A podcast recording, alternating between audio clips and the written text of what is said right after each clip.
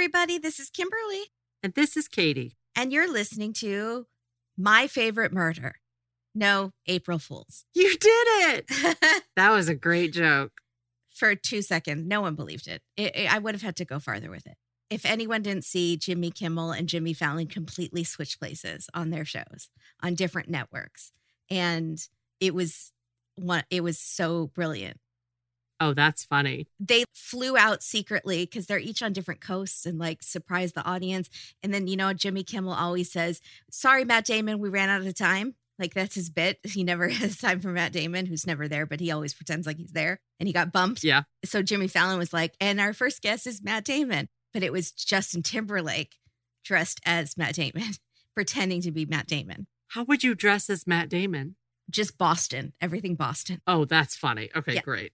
It was very funny. I love it. Anyways, not important. You know what? It's been a rough couple of years. I think we need some April Fool's jokes. It's time. Yeah. So this episode is called Hit List and it aired on April Fools, April 1st, 2022, season 30, episode 20, hosted by our queen, Andrea Canning. And it's no joke. Oh, because April Fools. Yeah, come on. Because the episode's bananas. It is. It is. It's bananas. But we're going to be making joke. We're going to try. I don't know. We always try. It's debatable whether our jokes land or not. So Well, that one just That one sunk. It didn't, but that was my fault. like a giant rock to the bottom of the river. that was my fault. I was that rock. You were cement shoes to my joke, Absolutely. and I expect you to make up for it when I have several other jokes, hopefully coming. I promise I will. We are in a small town on Long Island. At the beginning, we're seeing police on a body cam and they're informing a woman that her husband is found dead. The woman is Valerie Cincinelli and her husband, Isaiah Carvalho, was found dead. so they must be Korean. It's a they're very Italian last names. Oh, got another one that I didn't get. You know what we're gonna need here is the sound of the wah wah, the sad trombone. I'm sorry.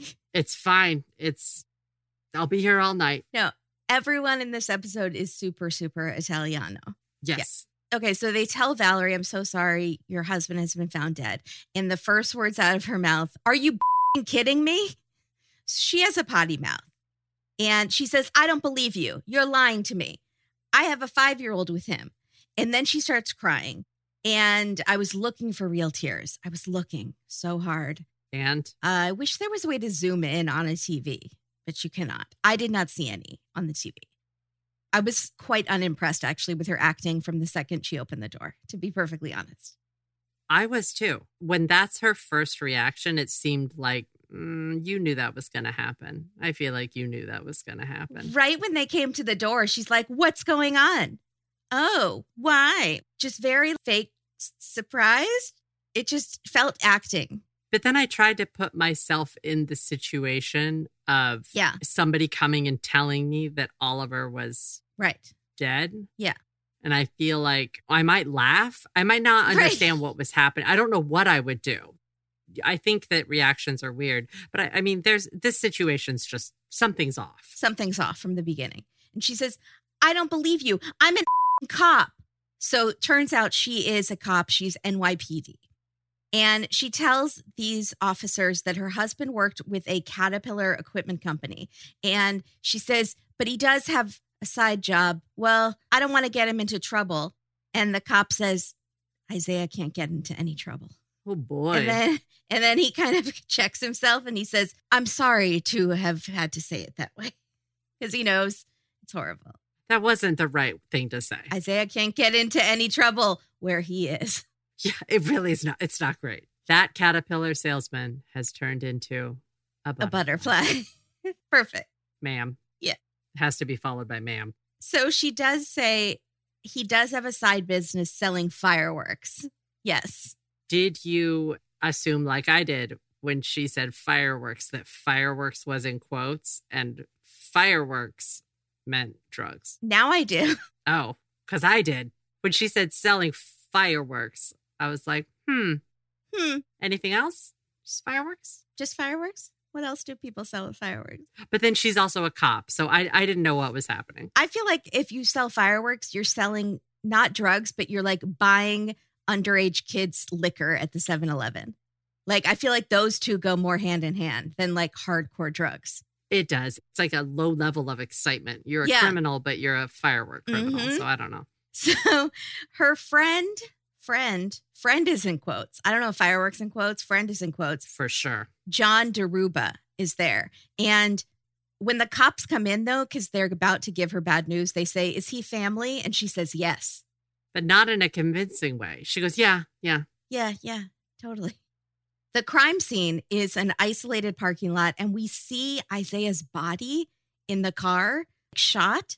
And I was shooketh because they might show a hand or a foot, but they don't usually show like, a full body. So it seemed like a lot to me. Could you see the full body? Because on my phone, I saw a leg. No, you can see his torso and his legs. Oh, Yeah. Okay. Just, just can't see his head.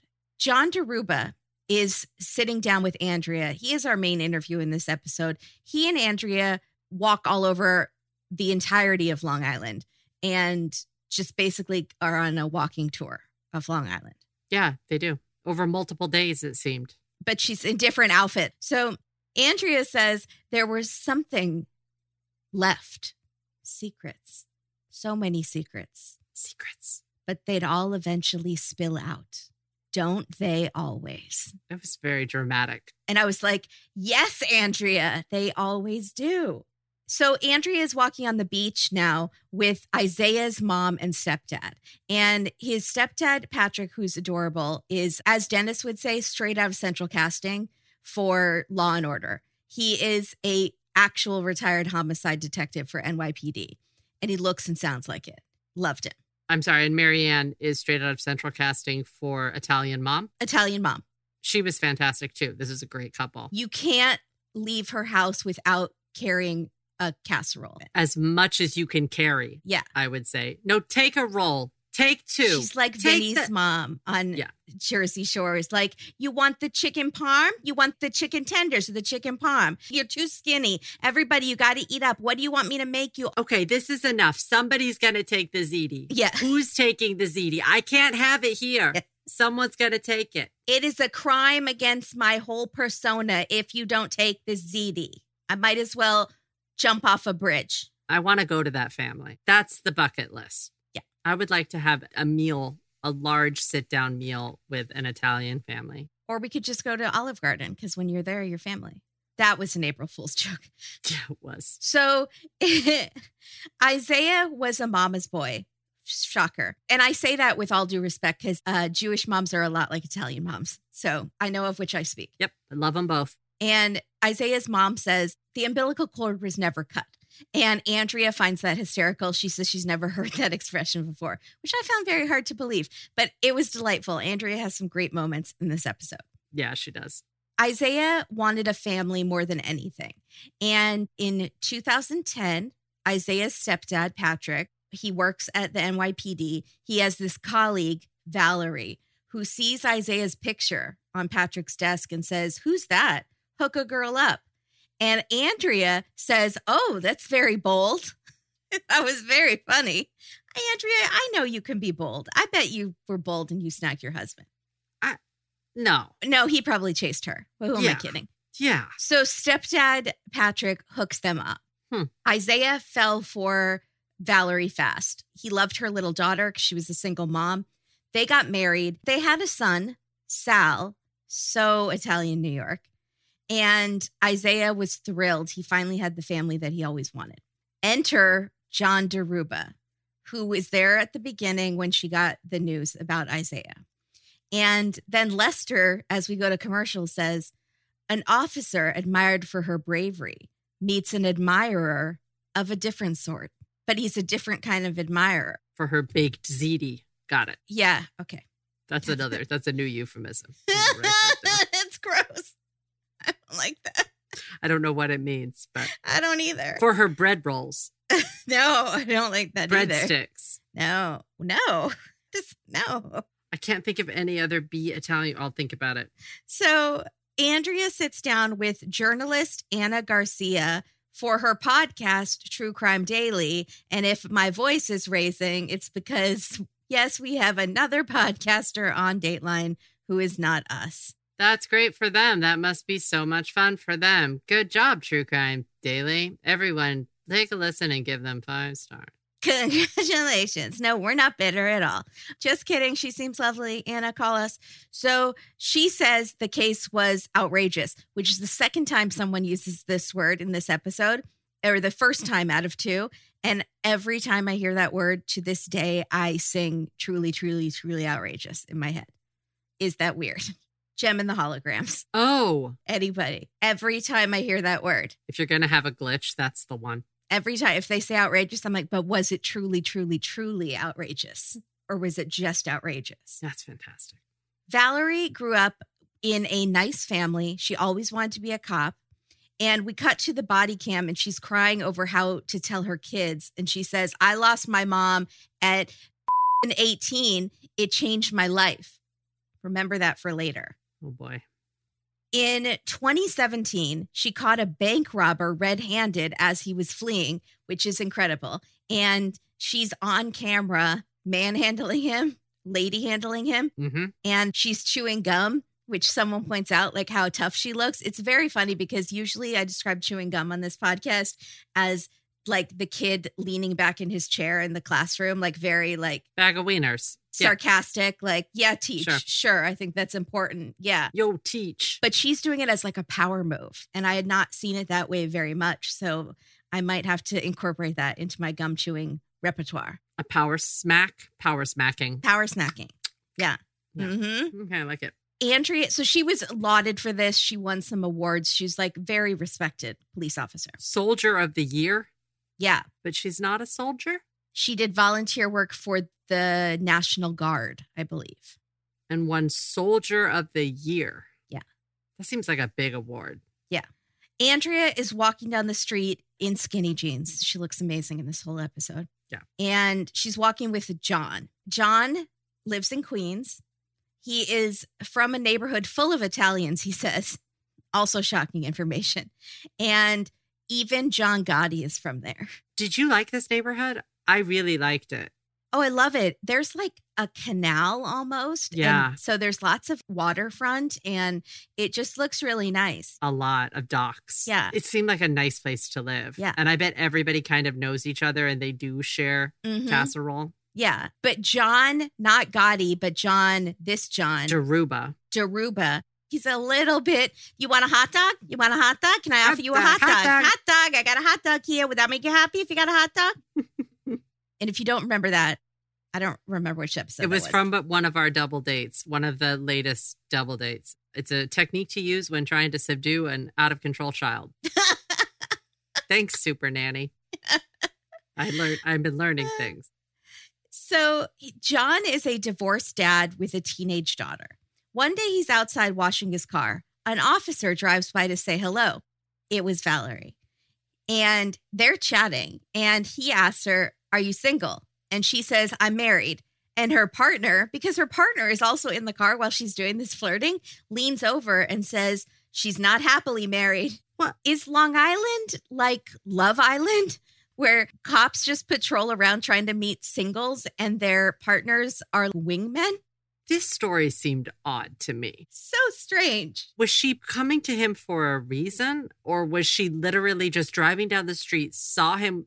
Andrea's response right now basically sums up what my train of thought is. So Andrea says to John, Were you shirtless? How was she drawn to you so fast? Bingo. That's what I don't understand. Just like a guy in his mid 50s washing his car. Yeah. And she's like, hey, yeah. Well, and he jokes, he's very funny. He says, It must have been my bald head that attracted her. So he is bald. He's like a stocky Italian guy in his early to mid 50s.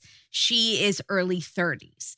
And Andrea says that is quite an age difference. Did that bother you? And he says, age is just a number, which is what every man in their mid 50s says when he's trying to date someone younger. That's on 90 Day Fiance. Sure. Uh, that's what Ben says on 90 Day Fiance. So I don't like it. She says she's going through a bad divorce, but they can keep chatting. So they exchange Instagram accounts. First red flag. No, red flag number one is she's picking you up on the side of the road. Red flag number two, she says, My Instagram is homicide hands. Hands is with a Z. Red flag number three. I don't like it with the Z. I hate the S with the Z. Yeah. That's the third red flag. I also don't like this whole Instagram name for a cop. Also, it reminds me of Homicide Howie from that Dateline episode, The Bridge. Yeah. And he was a bag of wieners, and you might expect that from him. You would not maybe expect that from a cop. Why is there a heart after homicide hands with a Z? So many questions. It's conflicting information. Yeah. So my brain kind of short circuited when I looked at it. I was Yeah. like, I don't, why? It's a massive red flag. And John says, I didn't expect that Instagram handle for a cop. And Andrea says, or anyone really. Especially not with the heart. Why is the heart there? Why is there a heart? Because she's a lover You love homicide? and a fighter. She's a lover and a killer. Yeah, she loves homicide. Yeah. So Valerie says that she'll go out with John on the DL because she works with her husband's stepdad in the NYPD. And so she has to be very careful.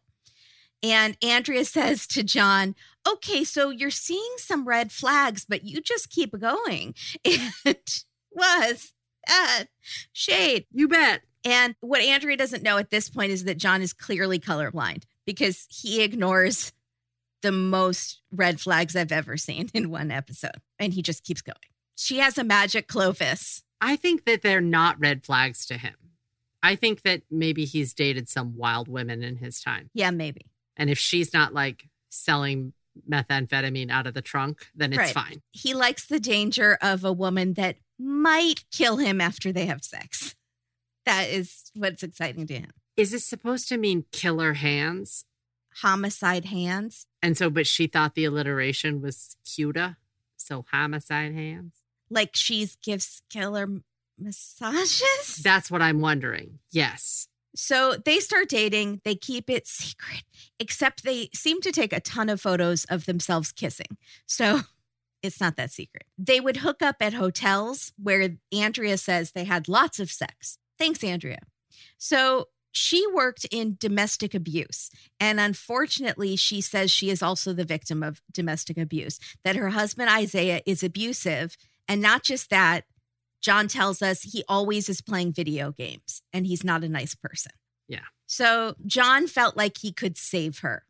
Don't they always? Don't they always? Oh no. Then we meet his friend. Oh my God. His friend has the biggest cowboy hat. Mhm. It encompassed all the other cowboy hats we've ever seen on Dateline. It ate them. Possibly. And and a tiny American flag pin. So like biggest hat in the world, tiny American flag pin. Because he loves being a cowboy, but he also likes America tiny bit. I think this may have been a situation where it's being dwarfed by the hat Yeah. and his lapels on his jacket. Maybe. So it's a perspective thing. Yeah. Something's happening there. this friend's name is Mark Gus Scott. And I know what you're thinking. That Mark Gus Scott? Yes, you are correct. It is that Mark Gus Scott from the famous question mark, maybe to Katie, Oh, you wish. 90s glam rock band Trixter. Thoughts? I thought it was an April Fool's joke. Trixter. They're tricking us. Trixter. I figured you knew them and I just didn't. And I felt I feel like Jake would know them. I almost texted Jake. Yeah. When they're being Googled, I don't see any songs come up right away, which is a bad sign. Because if they had a hit song, it would come up immediately. Well, I think their hit song is the one we see the music video for, which is One in a Million. It sounded vaguely familiar to me. Their hair felt very familiar to me. That was everyone's hair in ma- music videos in that era. Oh no, they look like every other Yeah. glam rock sort of metal band. Yeah. But was he in the band? Who's in the band? Is the question I have. Mark was the drummer. And so he knows John because John was doing security for the band. There we go. So he is talking about how he's never seen John be into a woman like this. And he thinks that this is true love. And John is really fallen head over heels for this woman. And Andrea says, it was one in a million. And Mark laughs so hard and says, You got me. You got me. I thought him and Andrea had a great time together. They totally did. So John was security for the band, but he had many jobs in his 50 some odd years. He flipped houses. He had a bakery. He ran a tattoo parlor out of an old bank, which is the coolest thing I've ever heard. I thought it looked really cool. They had the picture of them all in front of the vault. Yes, Do you think they called it the vault? Vault Tattoo Parlor? that would be a good name. Yeah. I hope so. It's a great idea. And he also did security for Sam Kinison, comedian, who also said all the time. Yes, ma'am. So when Valerie was on vacay with her husband and two children, she was not willing to let go of John, even for those few days. She would write him all the time. She would call him, like she would sneak off and call him. She's very into John and his bald head. She wrote his name in the sand while she was on vacation, her name with his last name. It's very shades of Sheila Davalloo Oh. but he loved this obsessiveness about him. Like he wasn't weirded out by this. He meets her children, and Valerie says, This is my friend Mary. Now, again, stocky Italian 53 year old named Mary, bald head. Could be. Could be 100%. Gender is fluid, but not in this situation No, ma'am. she does that so that her kids will go home and if the dad asks isaiah asks any questions they'll say we met mom's friend mary the problem with this is you are drawing too much attention to the fact Oh. they will say we met mom's friend mary he's a man he has a bald head he looks like our uncle Gino. Gino, but his name is Mary. Isn't that funny, Dad? You're drawing too much attention to it. I believe it's called the Barbara Streisand effect. And it's when you like unintentionally draw attention to something by calling it out, but you that's not what you wanted to happen, but it draws a bunch of attention to it. The Barbara Streisand effect. Why? I think like someone did something like artwork or something of hers. I don't know, but she didn't like it. She tried to sue, but it got or she it was something ridiculous like that and she wanted to sue. So someone started tweeting the story how that she was suing these people and it drove millions of people to this website that had this stuff that she didn't want seen and that's why she was suing. I get it. Millions of people went to the site because they heard about the lawsuit I see. and so she drew all this attention to it. That's funny. I've never heard of that. Why didn't she just say John? Because I would guess that in that area, There's Just- 5 million. you could yell John and seven people are going to turn around. Yeah. I'm sure there's Johns in the family. And if they just said, Oh, we saw John, he would be like, Oh, cousin John? Oh, other cousin John? Uncle John? My nephew John?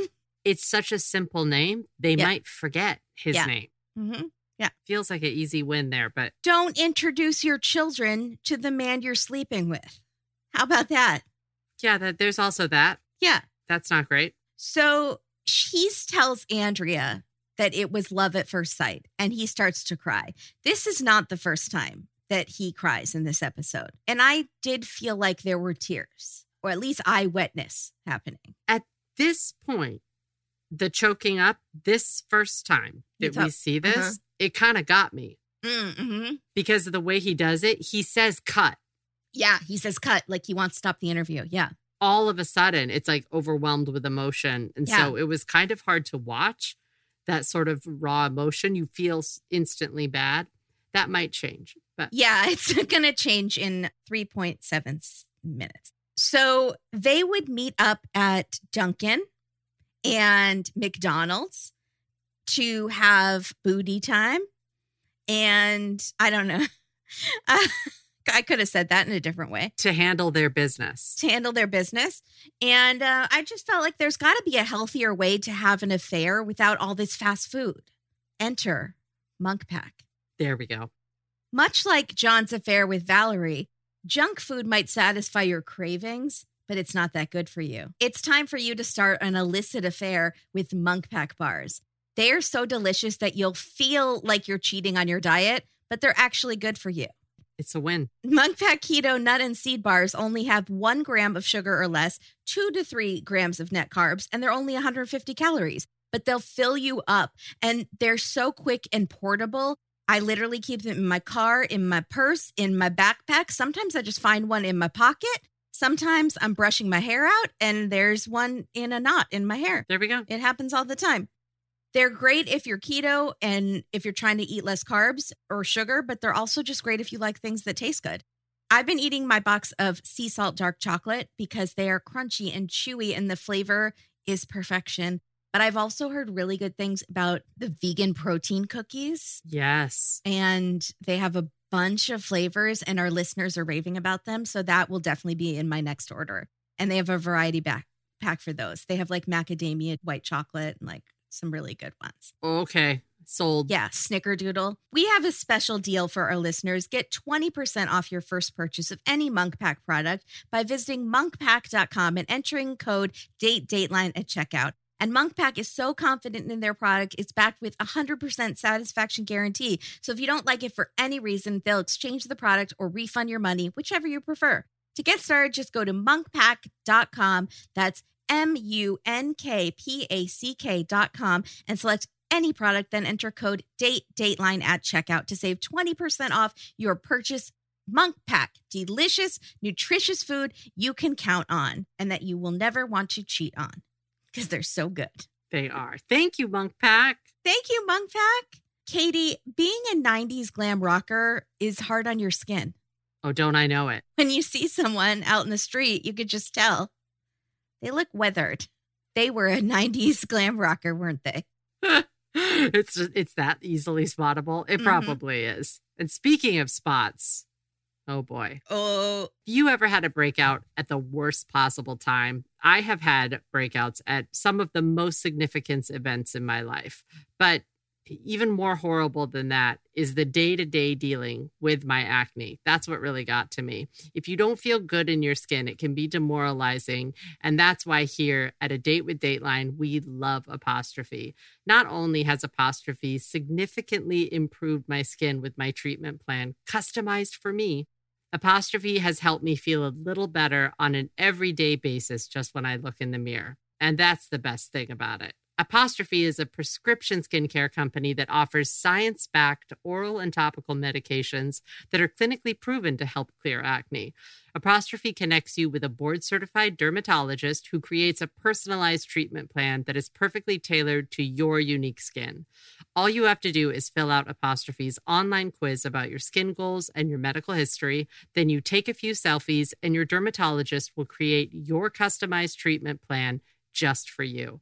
Apostrophe treats all kinds of acne too hormonal acne, facial acne, even chest knee, back knee, and butt knee. how dare you? They treat breakouts from head to toe. For me, I was dragging my feet on the actual process of getting some help for my skin. I knew I was going to have to go through this whole rigmarole. First, there's the looking for a dermatologist, asking friends if they know someone, then trying to navigate through a million online searches, then going through the motions of making the appointment, making it to the appointment, sitting in the waiting room, and then having to wait in line at the pharmacy. And we're all busy folks with busy lives. So, apostrophe is the dream come true. If that last list of steps sounds just plain daunting, apostrophe is for you. Submitting your visit is super quick and you don't need to schedule an appointment or wait in a single line. When you have your first visit with an apostrophe provider, it's so nice to know there's a real dermatologist taking care to craft your own personal treatment plan. We have a really special deal for our listeners. You can save $15 off your first visit with an apostrophe provider at apostrophe.com slash date dateline. Use our code date dateline to get started, and this code is available only to our listeners. So just go to apostrophe.com slash date dateline, click begin visit, then use our code date dateline at sign up to get your first visit for only $5. It's unheard of. Amazing. That's A P O S T R O P H E dot com slash date dateline and use that code date dateline when you sign up to get your dermatologist crafted treatment plan for $5. Thank you so much, Apostrophe, for putting a period at the end of my skin problems. Thank you, Apostrophe. Thank you, apostrophe. Andrea asks John if there was hanky panky in these fast food meetups, which I thought was very Dennis of her. Very much so. And he says, sometimes. I don't feel like it was sometimes, John. So I think you got that extra value supersize. I think you supersize that. Oh boy. I don't know what that means, but it, it sounded sexy. so one night they pull into a parking lot to hook up, and John says, Oh my God, your husband, Isaiah, he's standing over there in the dark, 200 feet away. And so Isaiah is like, it's like a horror movie. It's like the T Rex is coming. The water droplet. And Isaiah's looking all around because apparently Valerie had find my iPhone on her phone and Isaiah was starting to get suspicious, but he never saw them in the parking lot. They got away with it. And Andrea says, Were you starting to feel guilty about this? And he says, No, because I thought Isaiah was abusive and horrible. So I felt nothing. But he did start to think something's not right about Valerie because she said he wants a divorce, but he's also coming out in the middle of the night to look for her. And just some of these things are odd. And it's one of the many times that he senses something is very odd, but he continues on. Magic Girl Clovis. How early are we in the relationship when that happens? Maybe, Like a month? yeah, a month. Yeah, maybe. Okay. So one day she invited John to the house and he pulls up and Isaiah's car's there. And he calls her and he says, I can't come in. Isaiah's there. And she says, just park and watch the show. Mm. Within minutes, officers pull up and Isaiah is arrested. And he calls her and he's like, What did you do? And she's like, I got him arrested. This is one way to get him out of the house. He wouldn't stay at his mother's, and I didn't want him here.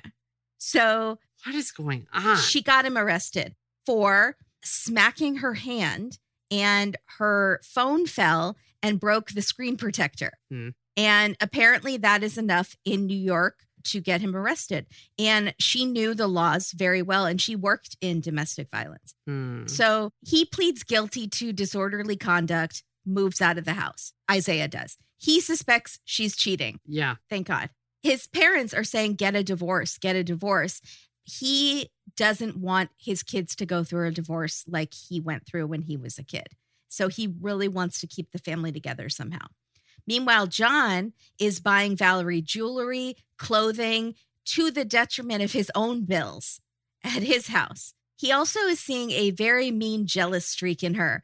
And this is the one that would get me to leave Yeah. but she's not jealous of other women exactly. She's very jealous of his 14 year old daughter. Anytime he spends time with her, which he does because he is raising her, She lives full time at his house. she lives with him. She gets really jealous. And when he buys her things, she says, Why are you buying her things and not buying me and my kids things? Bye. Bye. Bye. It's nice. Been nice knowing you, Valerie. Take a hike.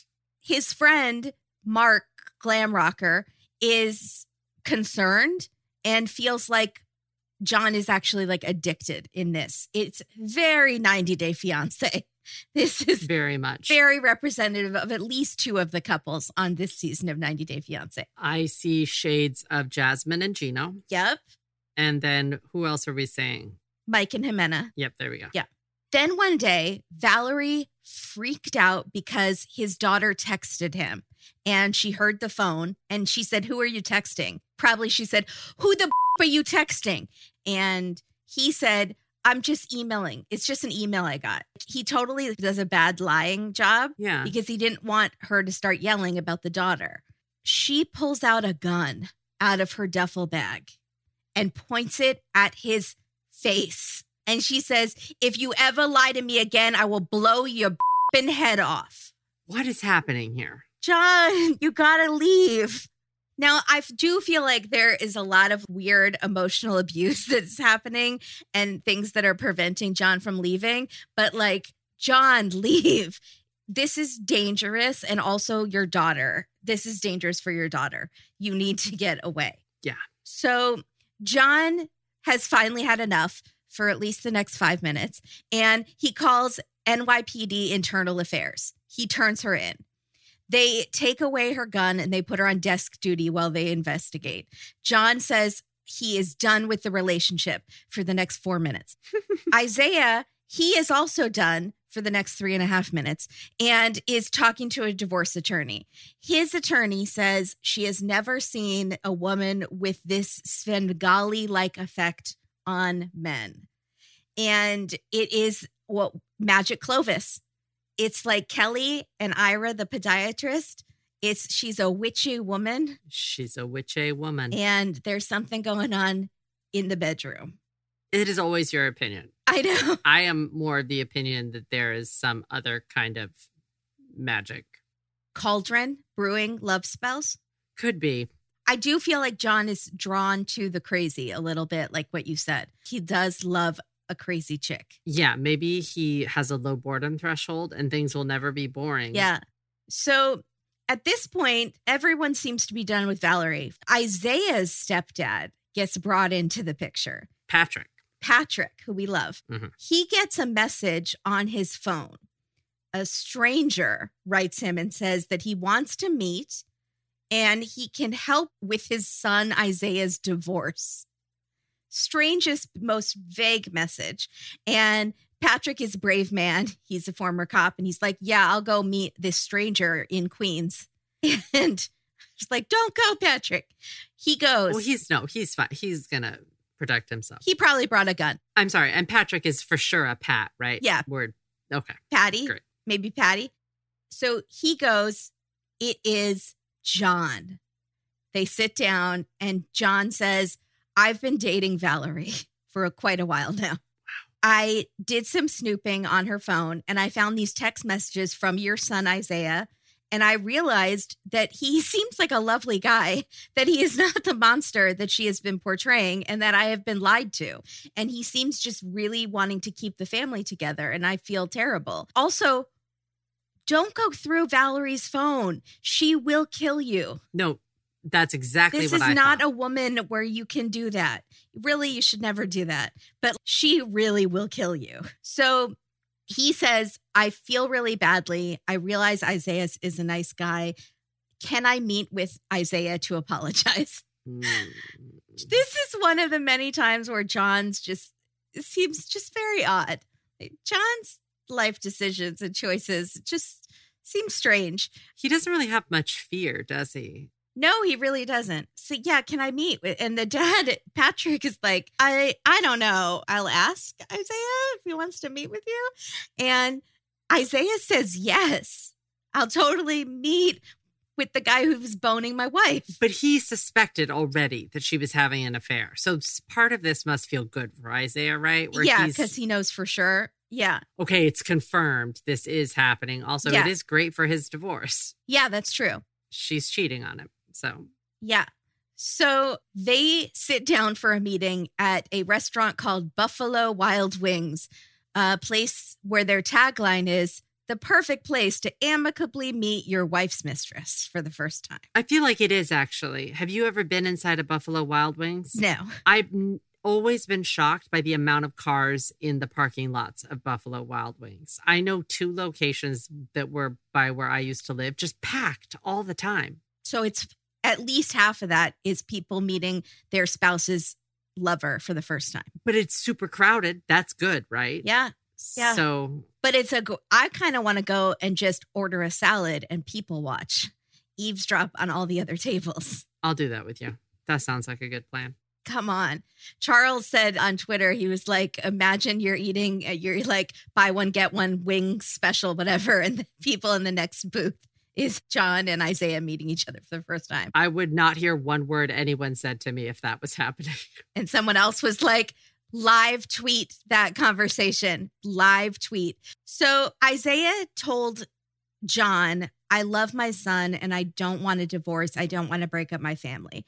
And John is telling Andrea this and he starts crying for the second time. And he said he felt so guilty. And he says, You know, I'm not one of these guys who just like cheats around and doesn't even care. I'm sensitive, you know, I got a daughter. Okay. Is he crying? I need, he's crying again. Yeah. but with tears? Yes, with tears. And this is funny for several reasons because one, I don't like when men say, I have a daughter, so I support women not getting assaulted or like you know when people are there that's the thing i have a daughter this is painful you don't need to have a daughter to understand that that's wrong also you didn't feel bad before at the beginning I don't like but that. anyways, John is a sensitive, sensitive guy, and he has a daughter. So I don't like him saying he's a sensitive. I don't like it when people tell you their personality. That immediately to me was a red flag. Mm, you're having to tell us that we get you, you're doing the right thing. We can all see that actually trying to meet with Isaiah is the right thing to do in this case. Yeah. So, hmm. But apparently, it's okay to sleep around with as many married women as you want if their husbands are not nice. That's kind of what he's saying. If their husbands are nice, though, then you don't sleep with their wives. but if they're going through a divorce, you can, right? Uh, where's the line here? Yeah, but he had to know that she was never going through a divorce. I mean, they dated for like a year and no divorce was happening. Yeah, that is true. Good. Meanwhile, Valerie won't stop calling John, and they had broken up. He files a restraining order against her. She violates it, and he turns her in. She's arrested.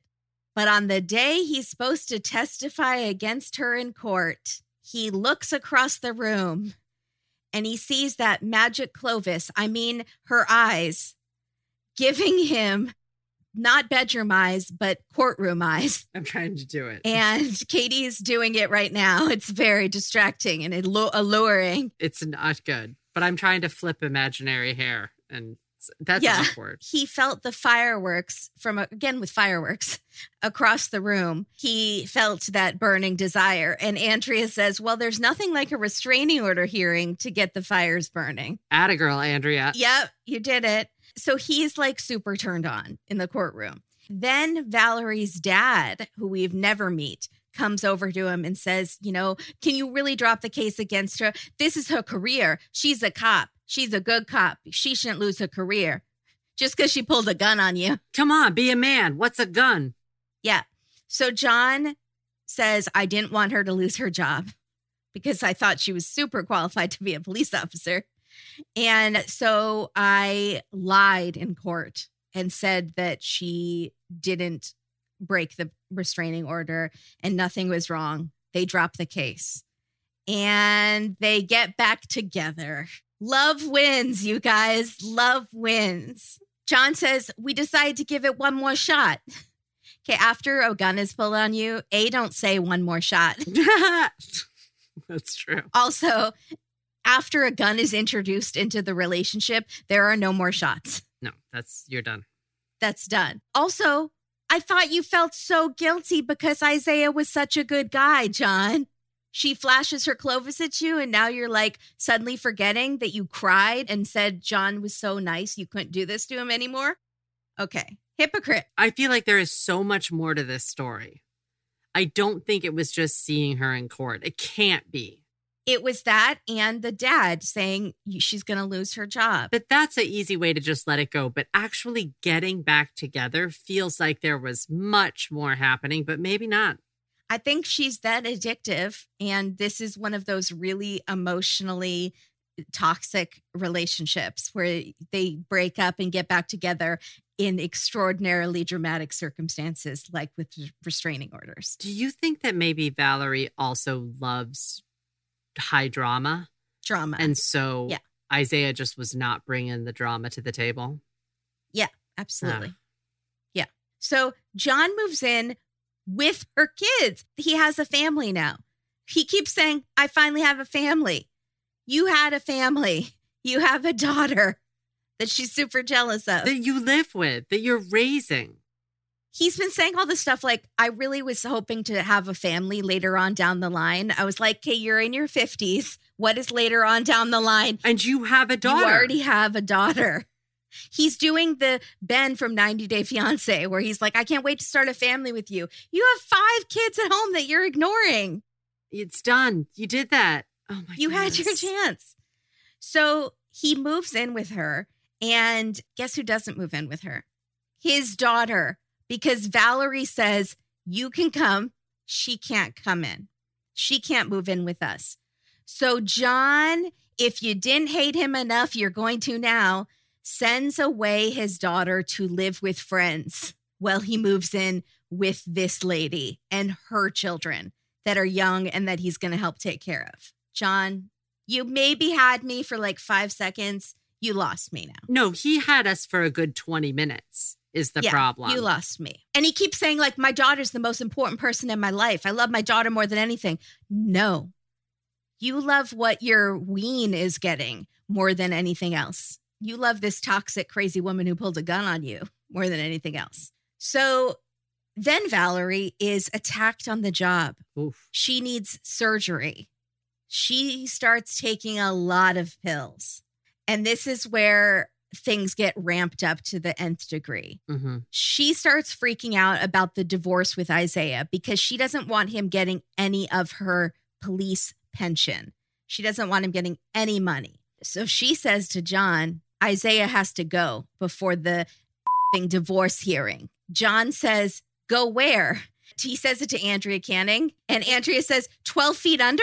She did? Yeah. My dad thought it was hilarious. And my dad is madly in love with Andrea still Oh, and it makes everyone uncomfortable. So John says, Well, I think it's a side effect from the pills. But- if you were doing those uh, side effects, you'd be like, yeah, may want to kill your. this may cause diarrhea, nausea, heartburn, indigestion, um, homicidal mania, homicidal hands. homicidal hands, homicide hands, and the hands will be spelled with a Z. And it's people pushing their child on a swing and sailing on a boat over the voice of you being like, Wait, can they be pushing on this swing and then all of a sudden it like zooms in and the person starts looking at their hands? the hands, the hands turn homicidal. and then no, it just turns from its color when the child is pushing on the swing, and then Yeah. it goes into that blood relatives like when Yeah. the colors change and it's that weird sepia black and white. Yeah, that'd be great. Absolutely. We nailed it. So, yeah, he thinks it's just the pills, but she won't let it go. She keeps asking him, Find me a hitman. When are you going to find me a hitman? Hot dog, hot dog. You want a hot dog? When are you going to find me a hitman? So every day she's asking him. At the same time, her jealousy over his daughter is becoming even more obsessive. What? She is cyber stalking the daughter, tracking her every move. And she asked John to cover up a tattoo of his daughter's name on his arm. And he does it. He blacks out his daughter's name. What's wrong with you? Why? Why? Who hurt you, John? What Clovis did this to you? Was it a witch's brew? Because that's the only thing that I can that will make it make sense. Because it's gotta be I'm right. done. This like I was done already. I'm done even more. or there's something happening here. We'll get to it later that would make all this make sense. Yeah. But his story does not make any sense right now. No. But this is all seemingly okay. Yeah.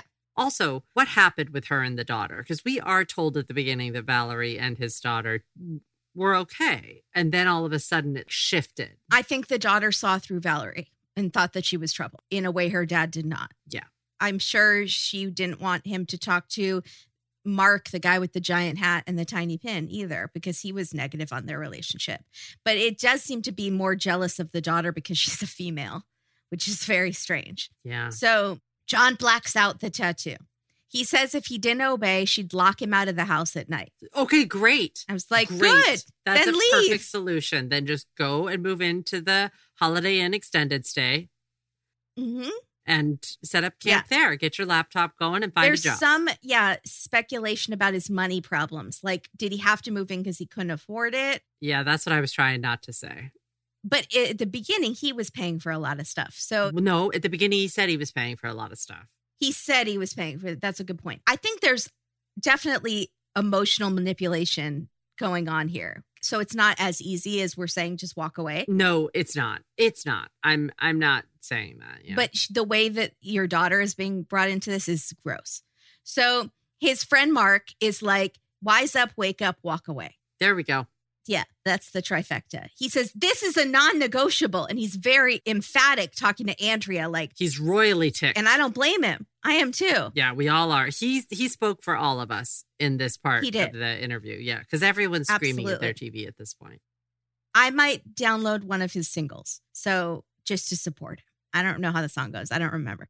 It sounded just very generic to like any song from that era. Yeah. I hate to say it, but it really did. Like, Where at some point it's big, big music behind "Baby, you're one in a Million. Yeah. and then real Uh-huh. quiet, "Baby, you're one in a million. And that's how it ends. and that's how it ends. Yeah. Can you hear? Do you, do you know what yeah, I'm saying? I totally know what you're saying. So then Valerie adds another person to her hit list. And you knew it was going to be more than one because a list does imply that there's more than one. So we knew it couldn't just be Isaiah. It is the daughter. We, by the way, do not have the daughter's name because she's a minor. So they never say her name Or show her face. or show her face. Valerie says, if your daughter was out of our way, we could be together with my kids. And John says to Andrea, I just thought she was losing her rocker. That's several metaphors that you have combined into one, but I'm fine with it. Okay. And yes, she has lost her rocker. She has. It got stolen off the porch. What? Yeah. Walk away. Why is it okay for her kids to be in the picture, but definitely not his? She thinks they could all be a happy family together with her kids, That's not together then. but not with your kid. In fact, your kid has to be dead. Wow. or I can't be truly happy.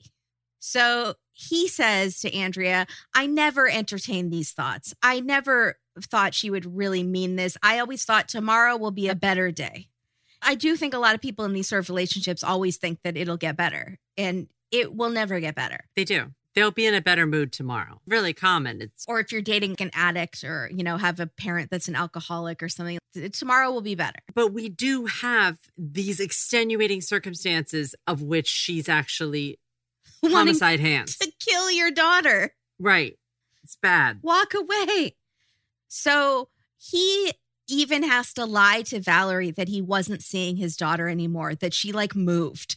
She's gone. I don't even talk to her anymore, just to get her off of, of the daughter's mind. And he decides not to go to police, but to continue making stuff up, as Andrea says. This is weird. So it was okay when she pulled a gun on you. That was fine. You needed to go to the police. Yeah. You were like, the gun pulled on my face. I have to go turn you in. You're threatening to kill, how my daughter killed. I'm not going to the police. I'm just going to lie and say my daughter went out of town. Go take, go, I just go live in a homeless shelter with your daughter. At least she'll be safe. Call call cowboy. Call your friend. Mark has that one in a million money still rolling in. No. Right? But he might be able to put you up in his back room or on his couch or in his truck, wherever. You you do have friends. You are not alone on an, on Long Island. On a Long Island. So seriously, just Yeah. You know what, Katie? No man is a Long Island. no. I am a rock. I'm a Long Island, and a rock feels no pain. So he decides to keep going along with Valerie and he tells her, I know a hitman for $7,000. Very reasonable price. Yeah, how does that fall on our list? Seven thousand I think that's fairly reasonable. seems cheap I think 50 or tw- even 20 seems very cheap. for two murders. Cheap. yeah, that's super cheap. He says, Yeah, I know this hitman. I could definitely see a hitman meeting happening at a Buffalo Wild Wings. Yeah. That I could For see. sure. Okay. I bet we have seen that. So he's hoping she'll say, forget about it. Or He just said, forget about it. But I was like, forget about it. Say it right, John, or don't say it. Don't, yeah, don't say it at all. You're not going to say it the Mm-hmm. way I hear it on TV and in the movies. He is hoping she will just drop the issue, but she immediately pulls the car over to a bank. You wait in the car. I'm going to get that money. And she takes out $7,000. Now he's like, what am I supposed to do? Take the money and go to the Holiday Inn extended stay, John. With your daughter. Come on, weekly rental hotel. Let's go. Yeah. Airbnb. Come on. Wait, did you lose your Come house at this point? Your house is gone because you moved in with her. Yeah. Okay. So he says, um, the uh, hitman, he doesn't want cash. He uh, wants gold coins. like doubloons? Yes. What hitman is like, I'd actually, I want my money in gold coins, bullion. I would do that. I love a good coin or gold bar, Uh, silver bars, any of that. Yes. I would like it very complicated. So John is hoping she'll hear this and be like, oh, that's too much work. I'm going to drop it. She goes online and she's like, how do you get gold coins? I say what you want about Valerie. She's a real go getter. She was Soldier of the Year. Yeah, she gets things done. I bet she'd plan a great wedding. Planning a wedding is a lot like finding a hitman. The tasks never end. Ain't that the truth? Your hairdresser might want gold coins. Your makeup artist might want silver. You need to be prepared for all circumstances, and no one is going to get you more prepared than Zola. You know, I've been to dozens of weddings in my time, and one of my favorite parts is seeing the choices they Mhm. make in the wedding venue, in the decorations, in the invitations. And I'm not saying I judge them, I'm just saying I like to Mhm. see them because it's like an inside look into the personality of the Mhm. bride and groom. It's the most telling. It's like personality Mhm. on display for all their friends and family. And they're all different. Every wedding, like couples, are completely unique. And that's why, for any wedding you want, there's one place to start, and that's Zola.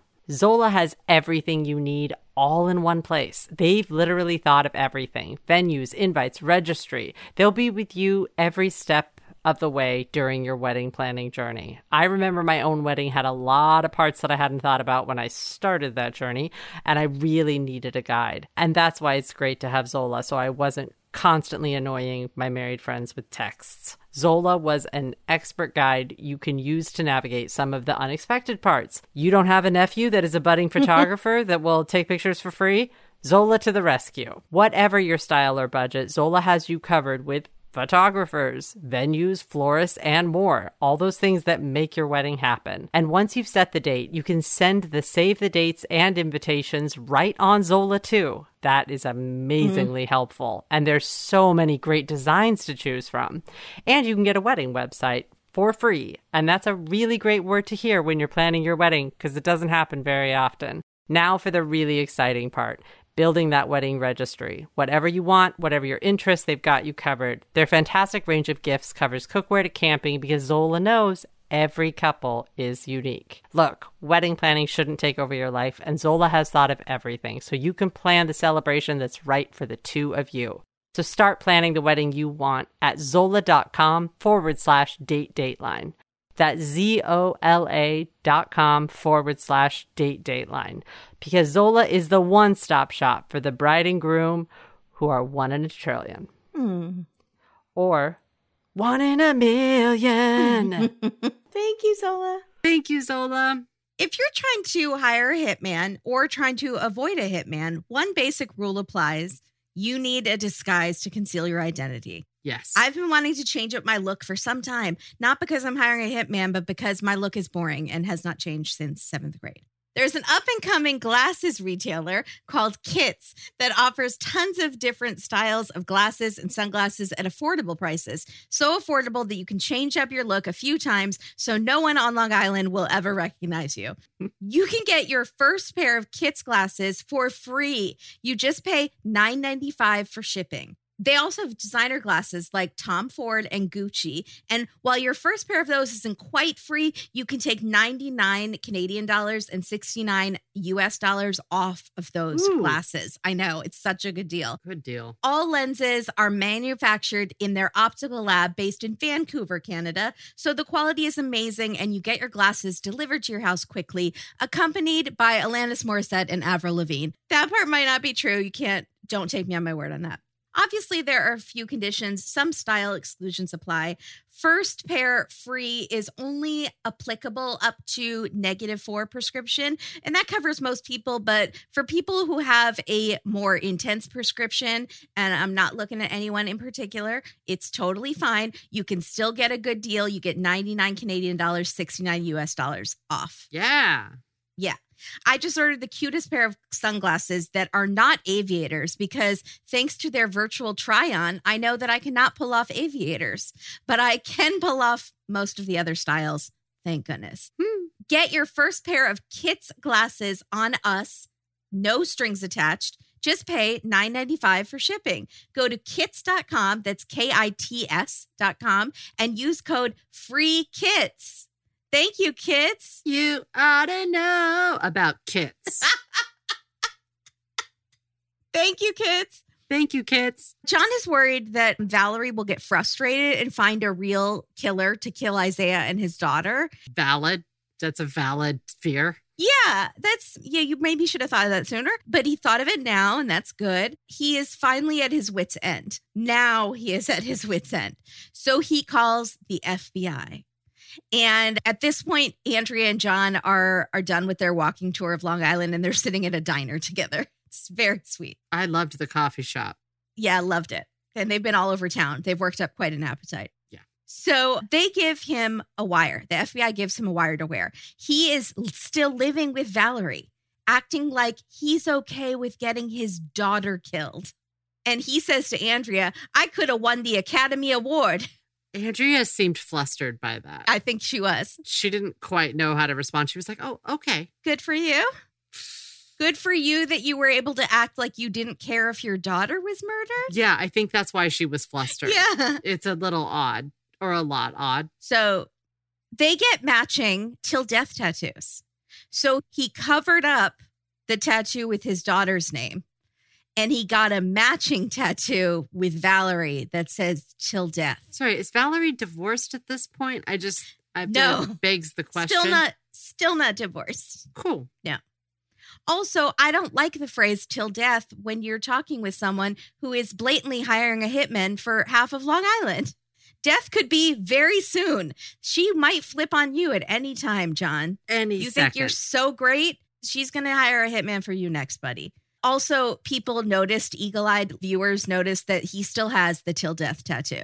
So while he got his daughter's name covered up, he has not gotten the till death tattoo covered up. Ooh. And if he doesn't cover that up and put his daughter's name on it, I'm going to lose it. So I hope it's really painful to cover it up. Really painful. So Andrea says, Did you feel like you were sleeping with the enemy? And he says, Yes, I was with this woman I loved, but I didn't want her to kill my daughter. Okay, that's not sleeping with the enemy. She was terrified of her husband and she learned how to swim to escape him. You are saying you are still in love with this woman who wants to murder your daughter. So he says that multiple times. This was my other I mean there's obviously there's huge red flags, but that was something that caught my attention as well. He Yeah. says many Mhm. times during this next portion that he was in love with her. I loved her. I was in love with her. Why does he keep cuz I think he's trying to justify why he did all this stuff. And instead, it makes him look so much worse. Yes, it does. So then Andrea says, We hear the recording that he made when he was taping her. Curse filled, Andrea says. And so this is from 2019. This is when he's taping her and he says, I got a text. The hitman says it's on. And she's like, This better happen. You've been saying this is going to happen for a month now. This better happen. And he says, You know what I've been thinking? It's too suspicious if we do them both in the same weekend, my daughter and Isaiah. She says, Okay, we'll take care of yours first. Then next month or next week, Isaiah. We'll do yours first. That makes it seem like he wants that one. Not that it's his daughter. That you want her killed. I want Isaiah killed. I think that she's because he's convinced her that he's okay with it, that he's also fine with his 14 year old daughter being killed. It's horrible. We'll take care of yours first, then mine. Easy peasy. These conversations sounded really weird to me. Fake? It, sounds like she doesn't really care. She's not invested in the conversation at all. It honestly sounds like she's in the kitchen rattling pots and pans, making Yeah. the baked ziti. And he's like trying to get detailed with it. And she's like, whatever, I don't care, whatever, just get it done. I don't need to know how the sausage is made, John. Just make it happen. And then he's like, police are going to be suspicious if they die close to each other and, you know, eh, close in time. And she's like, so in what? Just get it done. Mm. The next conversation is, who do you want to go first? And she says, why you asking me? I don't care. Doesn't matter. Fine. Isaiah. Make it look like a robbery or his fireworks business. He carries thousands in cash. And This this was this weird. was weird. And John says, That's not until July. He says, That's not until July. And she says, No, it starts in, in May. So apparently, like the Long Island community is very patriotic and they start prepping for 4th of July in May. Because she's yeah, she's very emphatic. No, it's now. It's It's now. May until then. Maybe he's a big runner. It makes sense because she said he carries thousands in cash. How illegal are fireworks in New York? Because some of those places are very close together. I would be concerned. Yeah. And it's probably the kind of fireworks too, Yeah. The ones So- that start fires, or blow off people's hands. homicide hands. That's right. so John says, What about her? What about my daughter? She don't sell fireworks. And Valerie says, No, she's just a WH word. That's his daughter. She's 14 years old. Also, I'm sorry. Did she sleep with your husband? Like, Right. what? Why? Why, Why are you calling her that? Why? Oh my God. And he just ha- goes right over it, like, yeah, okay, we'll take care of it. And then Valerie says, just make it look like an accident. Run her the over. And you're sleeping with this woman? Yeah. And then John says to Andrea, I'm just so confused. I'm like, I'm in love with a girl. What am I doing? This is what I'm talking about. How are about. you in love with this woman? Uh, you're are you in love with this woman? Because if you are, we You need to be evaluated by yeah, a you have mental to go to hospital. This professional okay. immediately. If it, you are in some sort of like abusive relationship, say that. That's oh, that's But he doesn't you're not ever saying say that. that. you're saying you were actively in love with her, and that makes you conflicted because she wants to have your 14 year old daughter murdered. And we've seen this before. I was blinded by love. I was th- all this stuff. Th- okay, these again, these circumstances are so bananas. So much, to, yeah. It doesn't go Mm-mm. for this. Uh-uh. So John meets with the FBI and they make him wear a jacket with the camera on it. They don't tell him why. Just go through your normal day. He picks up her son and drives him to school because he's taking care of her kids whilst she is trying to have his kid murdered. He really has grown attached to her kids though. And we see the camera. He is crying in the car. And this little boy says, Are you crying? And John says, No, I'm just happy. And Mm. he, because he really loves the son. And we see him, the son goes and gives him a big hug goodbye when he drops him off at school. And John says, I love you. And then John says to Andrea, he's, and he's crying now. He's like, he asked me to not be late to pick him up because he wants to see a movie after school. And I just, he's crying and he said, I knew I would never see him again. Because he Mm. now he's finally figured out that today's the day it's all going down. And then we see him call his daughter and he says, I love you. We'll be together soon. Just be safe. Watch your surroundings. I'm so sorry. That seemed like a phony phone call to me. He's when not I crying. Heard it. Like he's crying it every other time on the video with the son, but he's not crying with his daughter. He seemed very well aware that he was being recorded. Yeah. Meanwhile, Isaiah, get ready. Nope. He's alive. There we go. I called it. Because of the weird car picture and because they showed the body. No, no, I just started to get a feeling that this was a Dalia Dippolito situation, and I was getting really excited. Also, I was with my parents, and we kind of all like to guess what's happening to see who's right. And then when they, when Andrea goes to commercial, she says, "Not everyone can return to the site where they were murdered." And so I was like, there we go. I was right. So we see Isaiah. He sits down with Andrea. My mom says he's a good looking man. And my dad says, I'm going to get some earrings like that because he has diamonds. please, please, Bob, please do that. I'll Yeah. get you some clip-ons. he did that once. Oh, no. He, get- he got pierced when he was going through his midlife crisis and bleached his hair. Both ears, Just one. but he needs the other one pierced. Then I can do yeah, that he needs too. both. Yeah. Yeah. She'll Yep. pierce you up. Let's do Right that. up. So um two FBI agents come up to Isaiah, unsuspecting Isaiah, and say, Your wife put out a hit on you. And also we need your help. So he's in shock. They take him to this abandoned parking lot and they have him lay in the car and put broken glass all over him and take a bunch of photos. And now I feel better about seeing that photo of his body because he was not really dead. I couldn't see anything. I saw a leg to begin with, so it didn't matter. John is at the house with Valerie, secretly recording her still. And she is currently stalking his daughter's Instagram. And then there's a knock at the door, the knock at the door that started the story. And the detective is saying, I'm sorry to tell you, your husband was found dead this morning. And she says, Are you sure he's just not at the hospital and they say, you know, we wouldn't be here if we weren't sure. The coroner's there. It's a crime scene. It's for sure, you know, very good acting. I thought it was good. You did?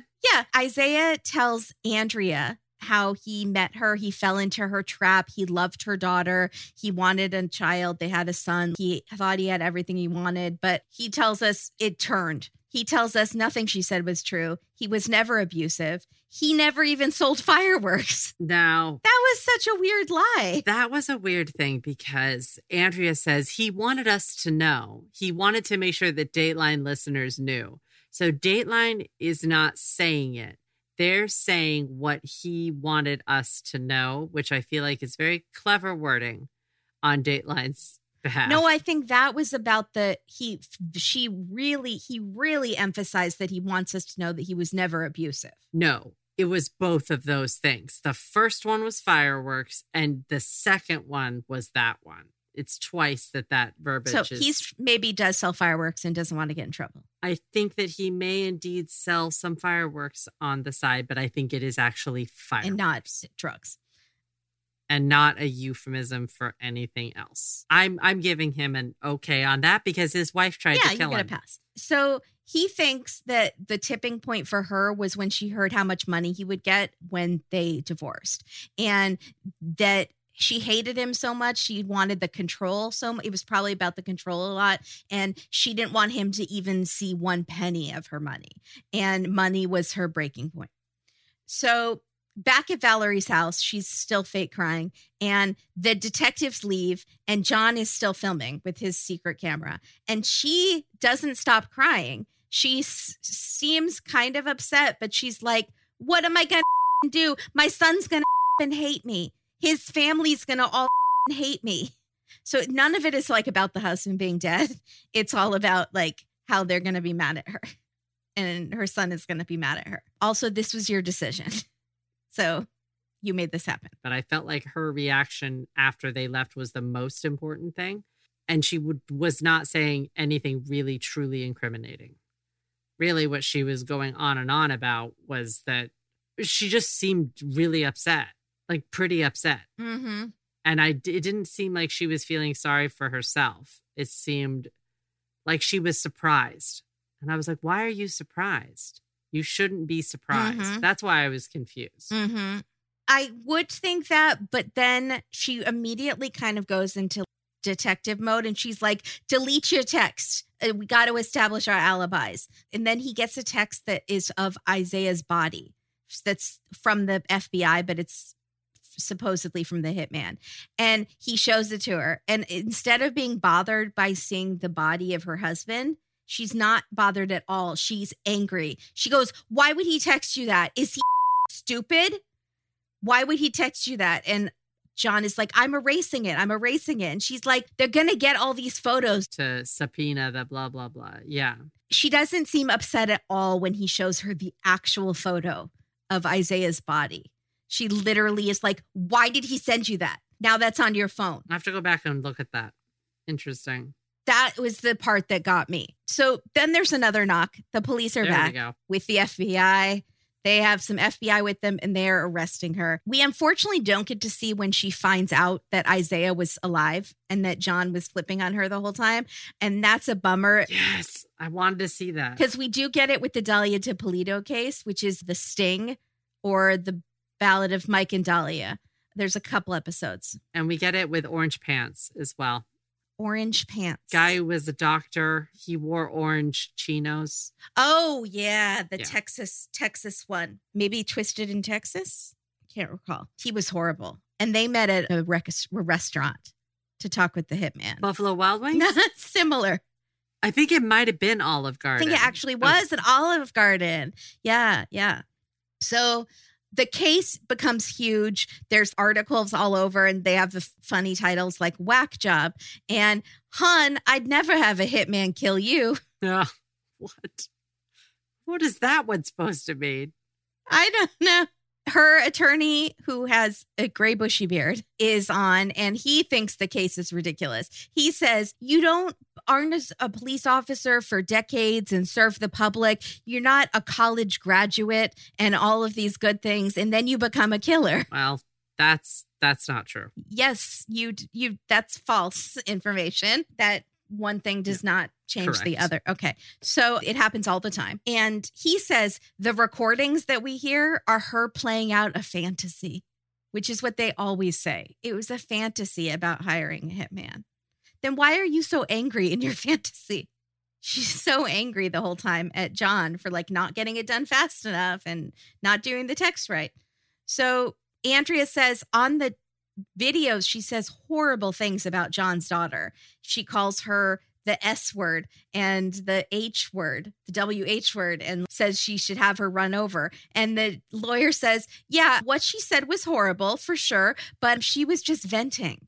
And she's on pain pills. So that No. she's it was the it was the pills. So he says John's the villain. John was pushing her on the recordings to talk about the killings. John lied about everything. And Andrea says, What is his motivation for wanting his daughter killed? And the lawyer says, Andrea Nope. calls her, he called her by her name. I don't like that. Mark it Uh-uh. off your bingo cards, but I don't like it. He's manipulative. He's a liar. He's truly sick. All he says all of these things about John, all of these things which clearly apply to Valerie. Our position, Andrea, is that he's using her for money, which is funny because at the beginning he said, well, but again, it's what John said. He said he was buying her things. Hmm. So interesting. And then he's like, John has his own legal troubles. So, four months before all of this happened, he was arrested for stealing a diamond. And John tells Dateline that he just had a money dispute with a dealer, a jewelry dealer. And Andrea tells the lawyer this, and the lawyer's like, I don't really know if this fits into that situation. He's like, I don't even know like what it means. I just know it doesn't surprise me about John's character. Was the dispute because he stole a diamond? Was it about him stealing a diamond? Right. Was that what the money Yeah, dispute was about? That he owed money for the diamond Because because he he, stole it. stole it. Right. Right. So the lawyer says they don't have evidence that she gave John money for the hitman. They do have money. Obviously, they have the money trail of she took 7,000 out of her bank account. But the lawyer says that was a loan for John to buy gold. Again, it's all about the golds. It's the gold coins. Well, see, this is weird too. Like there should be some evidence of that money. Where where is that money? Well, in either scenario, John took the money. He never paid a hitman for it. He took the money. He took the money. He, I mean, he's not going to give it back after framing. He's he pretended to give it to a hitman, so he's not going to give it back to her. He's pretending. So did he use it to partially buy a diamond? Maybe no, that happened before. He needs to pay back for that diamond. Just wondering. So the lawyer says, well, that was a, a loan for John to buy gold. And John was broke. And that's why Valerie let him live with her. She would kick him out sometimes. And each time he would launch a false investigation against her. He would get angry and say, like, she pulled a gun on me. She broke the restraining order. That he was the one manipulating the whole situation. And that she was afraid of him. Mm. That it was never him being afraid of her. Nobody sounds afraid in the videotapes. No one sounds afraid. More than anything, she sounds annoyed with him, but not not afraid. Why did John wait three months to go to the FBI after she gave him money for the hitman? That's a brilliant point.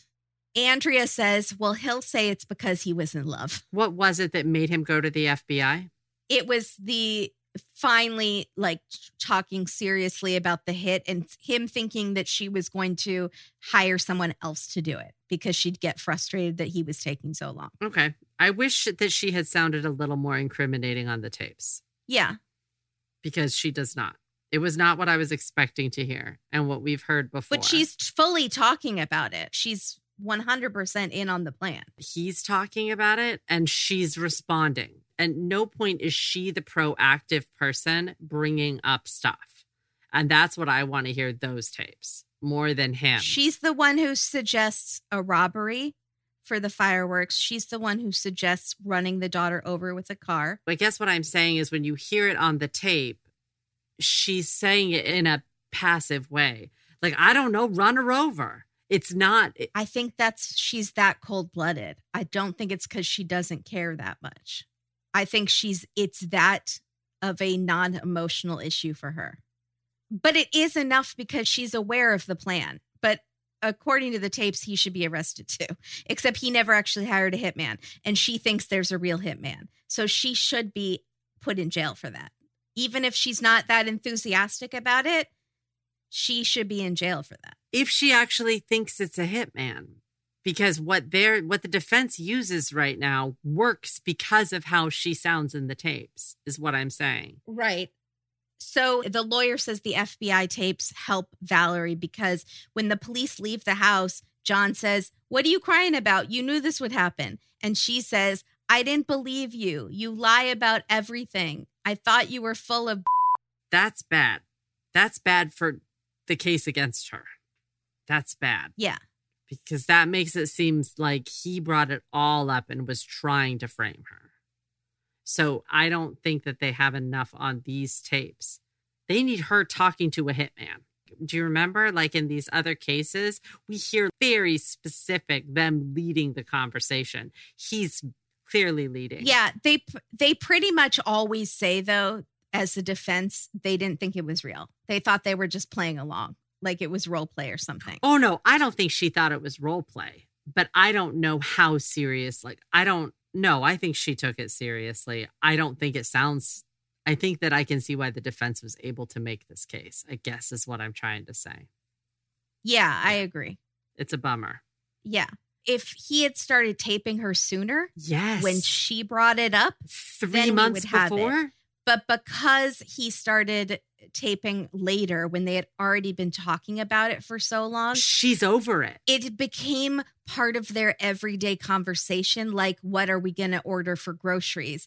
Instead of like, where at the beginning it was probably a lot more like, her pushing it, trying to plan. And here it's just like, she's like, you're never going to follow through. It's not, you can't, you're not getting the information you need because it's like too far along. I totally agree. Yeah. So John is now um, walking through a garden with Andrea, and he's saying that this is not true. The plan was all Valerie's. She's a cop. She could have stopped this at any point, which is yes. all true.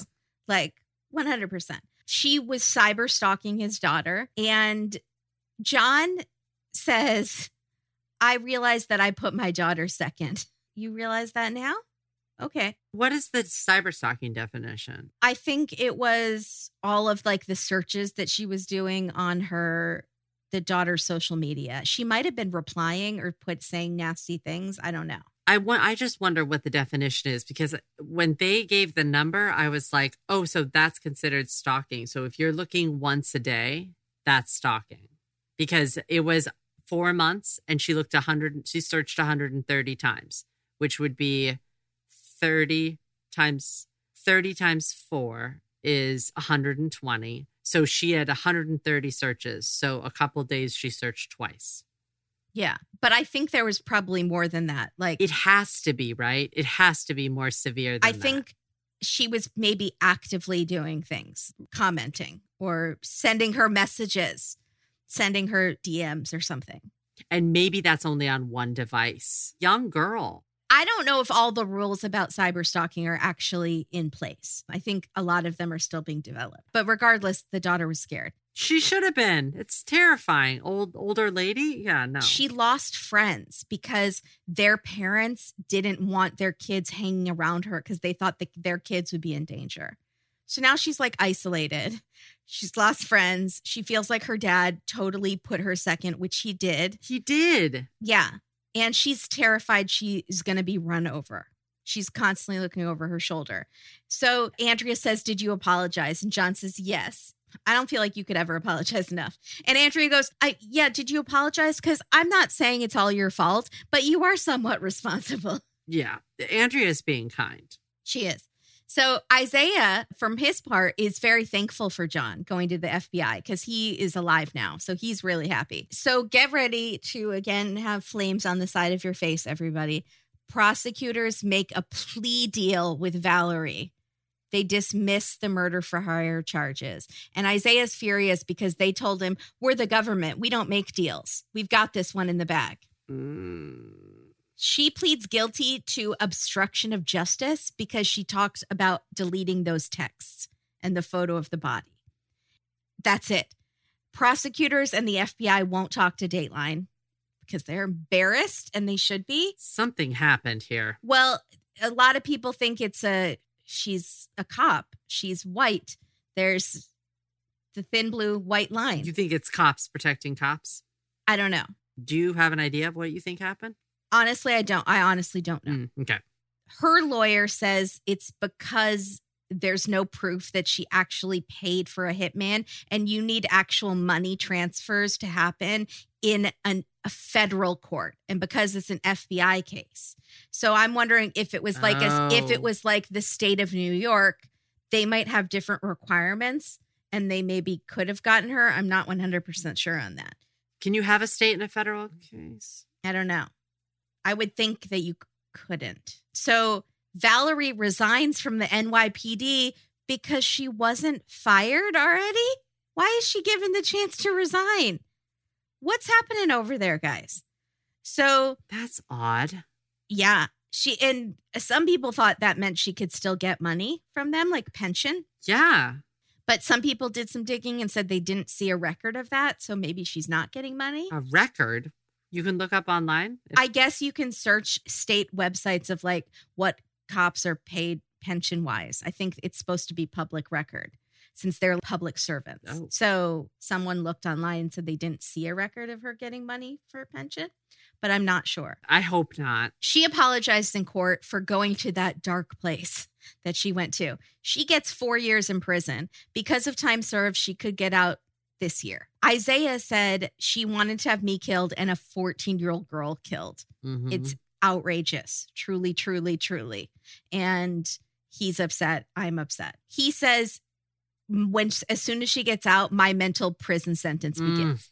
And he lives with his parents, with his son, and they're all terrified of when she gets out.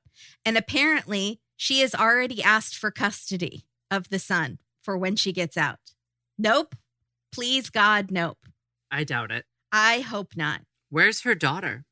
I believe with her parents. I think Okay. Dateline said that online. So Isaiah is just happy that he's alive and he gets to spend time with his son and all this stuff, but he doesn't know what he's going to tell his son when his son gets Right. older. And it's very sad. This episode was absolutely bananas. It was crazy. so, so bananas. And it is dedicated to Stephanie and Amy, Stephanie P and Amy C.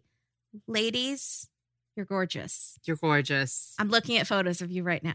oh, No, I don't, I don't have cameras in your house or anything. That would be weird. you're gorgeous. You're fantastic. You have great taste in podcasts. You are so amazing. You are flawless, stunning, head to toe, top to bottom. Gorgeous. Stephanie P, Amy C, I love you.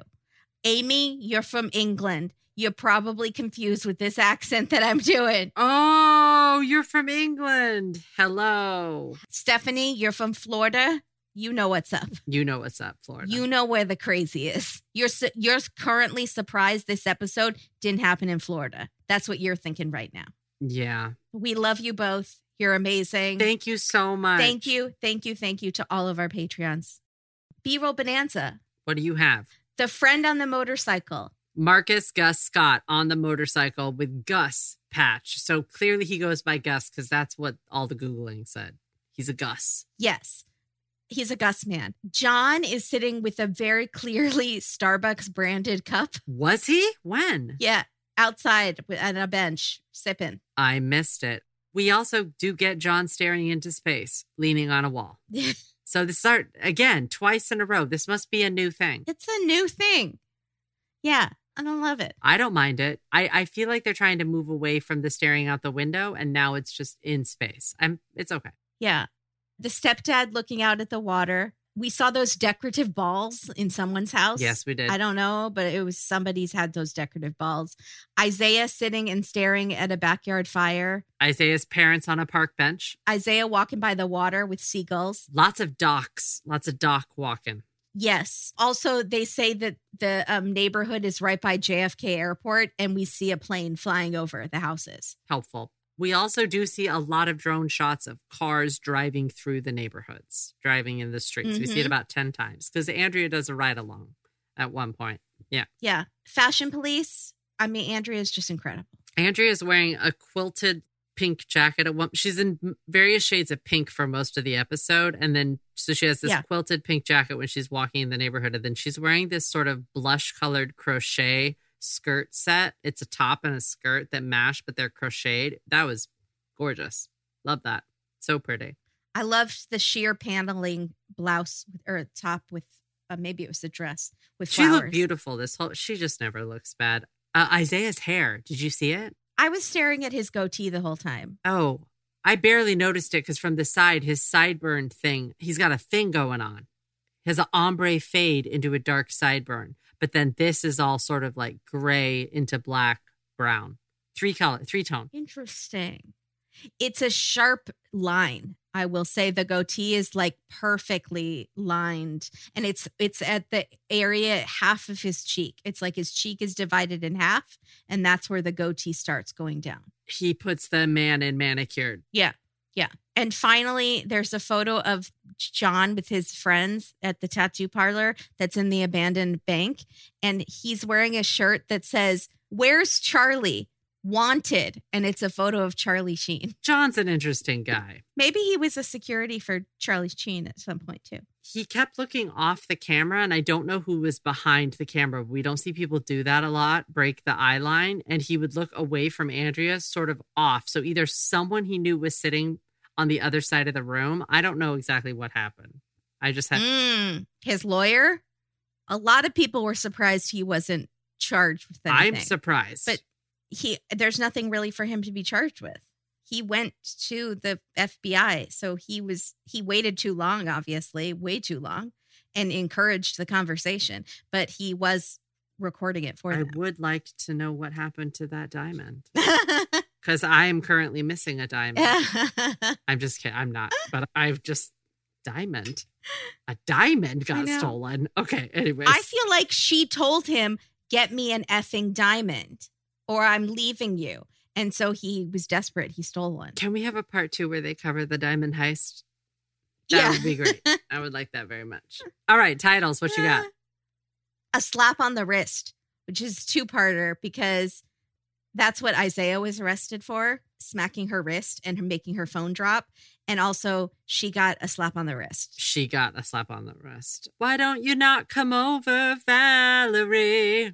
That was mine, except I had that originally and then I changed it to, Why don't you come on over, Valerie, to prison? Oh, all right. There we go. So we both did it.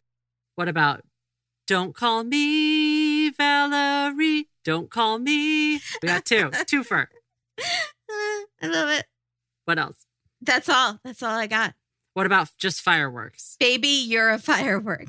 How about homicide hands across Long Island? Does that work? And then Yeah. we've got buffaloed wild wings. You're gonna love that. I was for sure buffaloed. And then my my best one, Yeah. Mary kill. I love it. That's Thank great. You, nailed Yeah, it. This was a good case. Wow. This was all over the place, and I felt a lot of emotions. I didn't know where it was going. I liked it. Let us know. Let us know if you thought we missed anything. Yeah. Did we miss anything? What do you think? Did the lawyer's opinion sway you at all? Did it give you any sort of conflict? Uh, because it did give us a real he said, she said sort of situation. It really did more than I was expecting. I was just expecting to hear her way more incriminating, and then I was like, "Come on, say something." It was frustrating to me when I was listening to it. Yeah. I still think the way when he showed her the photo and she was immediately like, delete your text. Why did he send you that? What are you, stupid? I'm gonna go watch her reaction to that because that whole part I didn't. I just was not. It was just everything I was expecting her to do. She didn't do, and I was like, Yeah. "Oh, I don't like this. I feel like she's gonna get off," and then she did. Yeah. She's going to get away. Why aren't, isn't she saying, good, you finally did it, John? Why didn't she immediately stop crying when they left? You know, I was Right, just like, I needed Yeah. certain things to happen. I think you can plan to have someone killed and still cry after. You can still grieve their death, even though you initiated it. And part of it is the shock, and part of it is like the realization that it's true and it's unavoid and it's it you can't Now go back because it's Right. happened. It's done now. I think you can have both things. I think you're right. You're totally right. Did we have any amazing tweets to send us out with? Okay, I'll give you one. Oh yeah, let's go. Nigel said, I honestly felt like this Dateline was trying to April Fool's us with this crap because nobody can be as absurd as John and Valerie. But I Googled them and this really happened. It's true. And uh, you can call me Ray says, You know, John goes to visit Valerie in prison. to which I say, Walk away, John. Walk away. Oh, come on. Wise up, walk away, wake up, bad? Waddle down the street towards your daughter and beg for forgiveness. Yeah, seriously. Good luck with that. All right, everybody. Thank you so much for listening and have a great week. Bye. Thank you. Take care. Bye.